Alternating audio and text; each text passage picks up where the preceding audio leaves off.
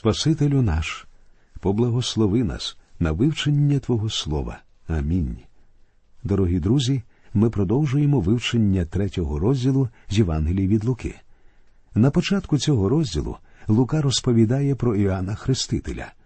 У минулій передачі ми з'ясували, що Іоанн був останнім пророком Старого Завіту, що він хрестив людей хрещенням покаяння, і що, зрештою, він був ув'язнений царем Іродом.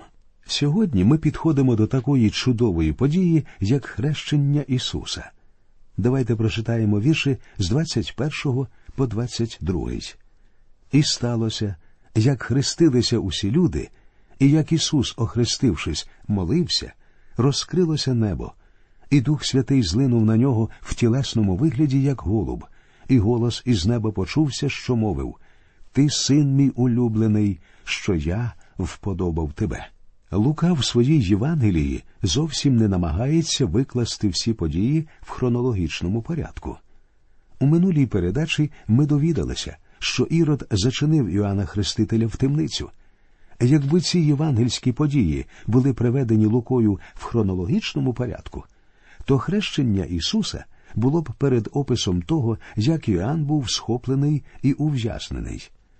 Інший важливий момент, який необхідно відзначити тут, це те, що в момент хрещення Ісуса перед ним з'являється вся Трійця. Ми бачимо самого Ісуса Христа, Сина Божого, Святого Духа, що злинув на Ісуса у вигляді голуба, а також ми бачимо Отця Небесного, що говорить з небес. Частина 3-го розділу, що залишилася, приводить нам родовід матері Ісуса, Марії. Можна було б подумати, що це родовід Йосипа. Однак родовід Йосипа ми можемо знайти в Євангелії від Матвія. Він починається від Авраама аж до Господа Ісуса Христа через Давида і його сина Соломона. Саме Матвій показав, що законне право на престол Ісус одержав через Йосипа. Родовід, що дає нам Лука у 3-му розділі, інший. Він даний в зворотньому порядку. Лука простежує цей родовід до Давида, а потім до Адама. Лука пише свою Євангелію зі слів Марії, а тому цілком зрозуміло, що тут нам даний саме її родовід. У жилах Марії також текла царська кров Давида, а тому право Ісуса на престол Давида по народженню прийшло йому і через Марію. У цьому родоводі слід зазначити дві особливості. По-перше, Лука ясно говорить, що Йосип не був батьком Господа Ісуса Христа. На це вказує 23-й вірш. А сам Ісус, розпочинаючи, мав років із 30, бувши, як думано, сином Йосипа, сина Ілія. Ми пропустимо наступних кілька віршів, де перераховуються імена предків Марії, і відразу ж перейдемо до 31-го вірша. Тут важливо відзначити ще один важливий момент. У своїй Євангелії Матвій приводить родовід Ісуса Христа через сина Давида Соломона. Це був царський рід. Лука простежує походження Господа через іншого сина Давида Нафана. Подивіться на 31-й вірш, де сказано: «Сина Мелеаєвого, сина Меннаєвого, сина Мататаєвого, сина Натамового, сина Давидового». Таким чином, у жилах Марії дійсно текла кров Давида, а тому Господь Ісус був сином Давида. Цей родовід закінчується 38-м віршем, де Лука пише: «Сина Єносового, сина Ситтового, сина Адамового, сином Божим». Лука показує нам, що Ісус Христос є сином людським і Спасителем світу. Його походження простежується не тільки до Авраама, батька народу Ізраїля, але й до самого Адама, що був першим сином Божим. Однак Адам, зрішивши, втратив право називатися сином Бога. Ісус Христос, останній Адам, істинний Син Божий, прийшов для того, щоб відновити зруйновані Адамом взаємини між Богом і людиною. І ці взаємини відновлюються за допомогою віри в Господа Ісуса Христа. Цей родовід завершує 3-й розділ Євангелії від Луки. Далі ми переходимо до 4-го розділу, що починається з опису випробування Ісуса Христа. «А Ісус, повний Духа Святого, вернувся знад Йордану, і дух на пустиню його попровадив. 40 день там диявол його спокушав, і за тих днів він нічого не їв, а коли закінчились вони, то в кінці зголоднів. Тут перед нами з'являється опис випробування Господа Ісуса Христа спокусою. Усі синоптичні Євангелії, Євангелії від Матвія, від Марка і від Луки, приводять опис цієї події. У той же самий час апостол Іоанн у своїй Євангелії нічого не повідомляє нам про цю спокусу. Однак це легко пояснити тим, що Іоанн розповідає про Господа Ісуса, як про Сина Божого, особливо підкреслюючи Його божественність, тоді як усі синоптичні Євангелії наголошують на людській сутності нашого Господа. І дійсно, Ісус випробувався спокусою як звичайна людина. В Євангелії від Луки Господь з'являється перед нами як Син людський. Лука простежує походження Христа аж до самого Адама. Будучи сином Адама, Господь був повноправним членом людського роду. І саме як людина він підлягав випробуванню спокусою в усьому, однак при цьому залишився безгрішним. Для мене, друзі, спокуса Ісуса обкутана таємницею і є свого роду загадкою, яка навіть лякає. Я змушений зізнатися, що не можу цілком усвідомити глибину подій, що тоді відбувалися. Справа в тім, що в цій події сильніше, ніж будь-коли, виявлялися невидимі і невловимі сили зла. У момент випробування Ісуса оточували сили пітьми й погибелі. У той момент він мав справу з основною проблемою людського роду, і він здобув перемогу за все людство. Він одержав цю перемогу за усіх нас. Приступаючи до вивчення подій випробування нашого Господа, ми повинні зробити кілька попередніх висновків. По-перше, нам сказано, що Ісус був повний Святого Духа. Будучи людиною, Син Божий теж потребував підтримки Святого Духа, щоб боротися зі спокусою.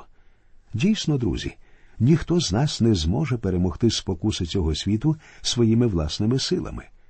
У посланні до римлян у 7 розділі 21 вірші апостол Павло говорить нам: «Тож знаходжу закона, коли хочу робити добро, що зло лежить у мені». Вам ніколи не доводилося переконуватися у справедливості цих слів. У 8 розділі 3 вірші послання до римлян Павло продовжує: «Бо що було неможливе для закону, у чому він був безсилий тілом, Бог послав Сина Свого в подобі гріховного тіла, і за гріх осудив гріх у тілі». Далі в посланні до Галатів в 5 розділі 16 вірші апостол Павло підсумовує: «І кажу, ходіть за духом, і не вчините пожадливості тіла». Усі ми маємо потребу в Святому Дусі. У книзі «Повторення закону» в 8 розділі 2 вірші Бог сказав народу Ізраїля: «Будеш пам'ятати всю ту дорогу, що Господь, Бог твій, вів тебе нею по пустині ось уже 40 літ, щоб упокорити тебе, щоб випробувати тебе, щоб пізнати те, що в серці твоїм, чи будеш ти держати заповіді Його, чи ні». Інакше кажучи, Бог випробував ізраїльтян, але ніколи нікого не спокушав злом. Ми читаємо, що перед своїм випробуванням спокусою Господь був поведений Духом Святим у пустелю. Іншими словами, потрібно зрозуміти, що Господь зовсім не шукав спокуси. Навіть у Гефсиманському саду він молився: «Нехай обменеться чаша мене». Причому буде помилкою думати, що спокуса нашого Господа починалася лише після перебування 40 днів у пустелі. Навпаки, Лука ясно говорить, що Господь зголоднів після цього 40-денного випробування спокусою. Тобто, стає зрозуміло, що сатана спокушував Ісуса всі 40 днів.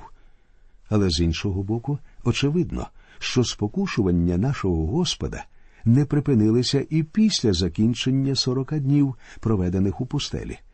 В 13 вірші цього розділу Лука пише: «І диявол, скінчивши все це спокушування, відійшов від нього до часу». І дійсно, У Гефсиманському саду Господь повинен був витримати ще одну атаку сатани. Є ще один факт, який нам з вами варто усвідомити для себе. Справа в тім, що сатана – це особистість, друзі. Я усвідомлюю, що більшість проповідників стверджують, що сатана – це щось безтілесне і безособове. Однак Біблія ясно говорить, що сатана – це реальна особистість. Хіба коли сатана спокушував нашого Господа Ісуса Христа, він не приступив до Ісуса в тілесній оболонці? Нам ясно сказано, що сатана прийшов до Ісуса не як дух і не як ангел світла. Біблія однозначно говорить, що Господь зустрівся з ним віч-навіч. Потрібно усвідомити, друзі, що сатана дуже хитрий. Іноді він приймає обличчя рикаючого лева, який шукає, кого б йому пожерти. У наступний момент він може стати перед нами як ангел світла, здатний спокусити і обдурити навіть вибраних. А тепер давайте подумаємо про значення випробування нашого Господа. Насправді слово «спокуса» має подвійний зміст. Спокушати когось може означати спонукувати або підбурювати до зла, іншими словами, зваблювати. Іноді людина спокушається злом, а це значить, що в людині є щось, що піддається спокусі. Дійсно, спокуса не була би спокусою, якби в людині не було б чогось, що піддається їй. Однак у випадку з нашим Господом Ісусом це було не так. Він був у силі сказати в Євангелії від Іоанна в 14 розділі 30 вірші. «Небагато вже я говоритиму з вами, бо надходить князь світу цього, а в мені він нічого не має». Я не знаю про вас, друзі, але кожного разу, коли сатана приступає до мене, він завжди знаходить слабке місце, за яке він може схопитися. Але наш Господь був святим, незлобивим і невинним, як сказано в посланні до євреїв у 7 розділі 26 вірші. А тому спокуса Ісуса не спокусила його до зла. У книзі «Буття» у 22 розділі в 1 вірші сказано, що Бог випробовував Авраама. Однак це не означає, що Бог спокушав Авраама. Це лише означає, що Бог випробував його. Ми знаємо також, що Бог випробував народ Ізраїля в пустелі протягом 40 років. І це породжує питання. Чи міг Господь Ісус піддатися спокусі сатани? Ні, друзі, цього не могло відбутися. Але питається, якщо цього не могло відбутися, що ж це було за спокушування? Пояснення просте. Це була перевірка, іспит. Як ви, напевно, знаєте, усі промислові товари проходять технічні іспити. Що б це не було – автомобілі, кавоварки і так далі. Варто подивитися рекламу по телебаченню, де постійно показують, які навантаження може витримати нова модель автомобіля. Отже, усі товари піддаються іспитам. І якби щось зламалося, це була би ганьба для виробника. Отож Господь Ісус Христос не міг зазнати поразки. Саме в цьому і зміст випробування нашого Господа. Воно показало нам, що ми маємо святого, незлобивого, невинного, відділеного від грішників Спасителя. Спасителя, який здатний спасти всіх тих, хто приходить до Бога через нього, як сказано в посланні до євреїв у 7 розділі 25 і 26 віршах. Господь випробовувався спокусою, яку нам з вами ніколи не доведеться пережити. Коли ми випробовуємося спокусою, завжди є критичний момент. І часто, коли ми досягаємо критичного рівня, ми падаємо, піддаємося спокусі, і її сила слабшає. Але сила спокуси для нашого Господа ніколи не слабшала. Ми читаємо, що він підлягав потрійній спокусі – фізичній, психологічній і духовній. Спокусу у фізичній сфері ми знаходимо в 3 і 4 віршах. «І диявол до нього сказав, «Якщо ти син Божий, скажи цьому каменеві, щоб хлібом він став». Сатана не примушував Господа зробити якийсь злочин. Хліб – це необхідний елемент для підтримки нашого існування.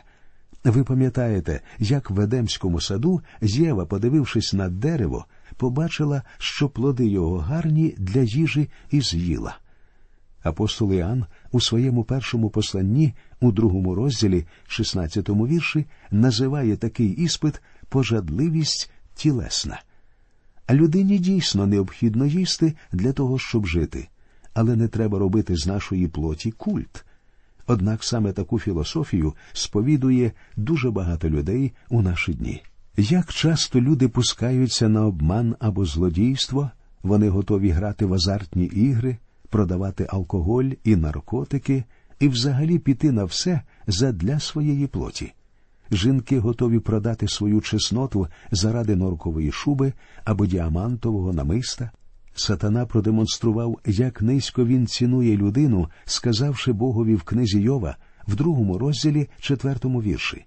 «Шкіра за шкіру, і все, що хто має, віддасть він за душу свою».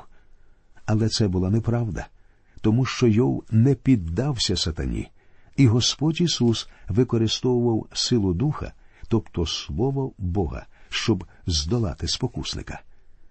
Читаємо 4 вірш. А Ісус відповів йому, написано, не хлібом самим буде жити людина, але кожним Словом Божим. Далі йшла психологічна спокуса для нашого Господа. І Він вивів його на гору високу, і за хвилину часу показав йому всі царства на світі. І диявол сказав йому, я дам тобі всю оцю владу та їхню славу, бо мені це передане, і я даю кому хочу її. Тож, коли ти поклонишся передо мною, то все буде твоє. І промовив Ісус йому в відповідь. Написано, Господеві Богові своєму вклоняйся і служи одному йому. Подібну спокусу Іоанн називає пожадливість очам. У Едемському саду Єва подивилася на плоди дерева, що посеред саду, і побачила, що вони приємні для очей. Сатана вивів Христа на гору і запропонував йому всі царства світу. Слова «всі царства на світі» безперечно стосуються Великої Римської імперії. Однак Христос повинен був зійти на свій престол шляхом розп'яття на хресті. Сатана, по суті, пропонує йому «уникни Христа». Апостол Павло в першому посланні до Коринтян говорить «Слово про Христа тим, що гинуть, то глупота». Дійсно, здавалося б, нерозумно йти шляхом страждань, якщо сатана пропонує більш легкий шлях до престолу. І тут, друзі, я змушений сказати дещо, що може шокувати вас. Коли ми намагаємося побудувати царство тут, на землі, без Ісуса Христа, це на руку сатані. У цьому світі є тільки 2 правителі – Господь, Ісус Христос і сатана. Якщо ви не приймаєте сторону Господа, то вибираєте сторону Його супротивника. Павло говорив у першому посланні до Коринтян у 2 розділі, 2 вірші. «Бо я надумавсь нічого між вами не знати, крім Ісуса Христа і того розп'ятого». І нарешті, останній іспит Ісуса був у духовній сфері. Читаємо. І повів його в Єрусалим, і на наріжнику храму поставив, та й каже йому, «Як ти син Божий, кинься звідси додолу, бо написано, він накаже про тебе своїм анголам, щоб тебе берегли. Вони на руках понесуть тебе, щоб коли не спіткнув ти об камінь своєї ноги». А Ісус відказав йому в відповідь, сказано, «Не спокушай Господа, Бога свого». І диявол, скінчивши все це спокушування, відійшов від нього до часу. Отже, для чого Ісус Христос підлягав спокушуванню? Для того, щоб показати всім людям, що у них є досконалий Спаситель. Ісус безгрішний, бездоганний і здатний спасати грішників. Він продемонстрував, що йому дана всяка влада, і в наші дні там, у небесах, є той, хто здатний зрозуміти нас і співчувати нам з вами. Як чудово мати такого Спасителя, наші дорогі друзі! Апостол Іоанн пише у своєму першому посланні, у 2 розділі, у 1 та 2 віршах. «Діточки мої, Це пишу я до вас, щоб ви не грішили. А коли хто згрішить, то маємо заступника перед Отцем, Ісуса Христа, праведного. Він ублагання за наші гріхи, і не тільки за наші, але й за гріхи всього світу. Ми можемо покластися на Господа в усіх ситуаціях нашого життя. На цьому ми закінчуємо нашу радіопередачу. До нових зустрічей в ефірі, і нехай Господь рясно благословить усіх вас.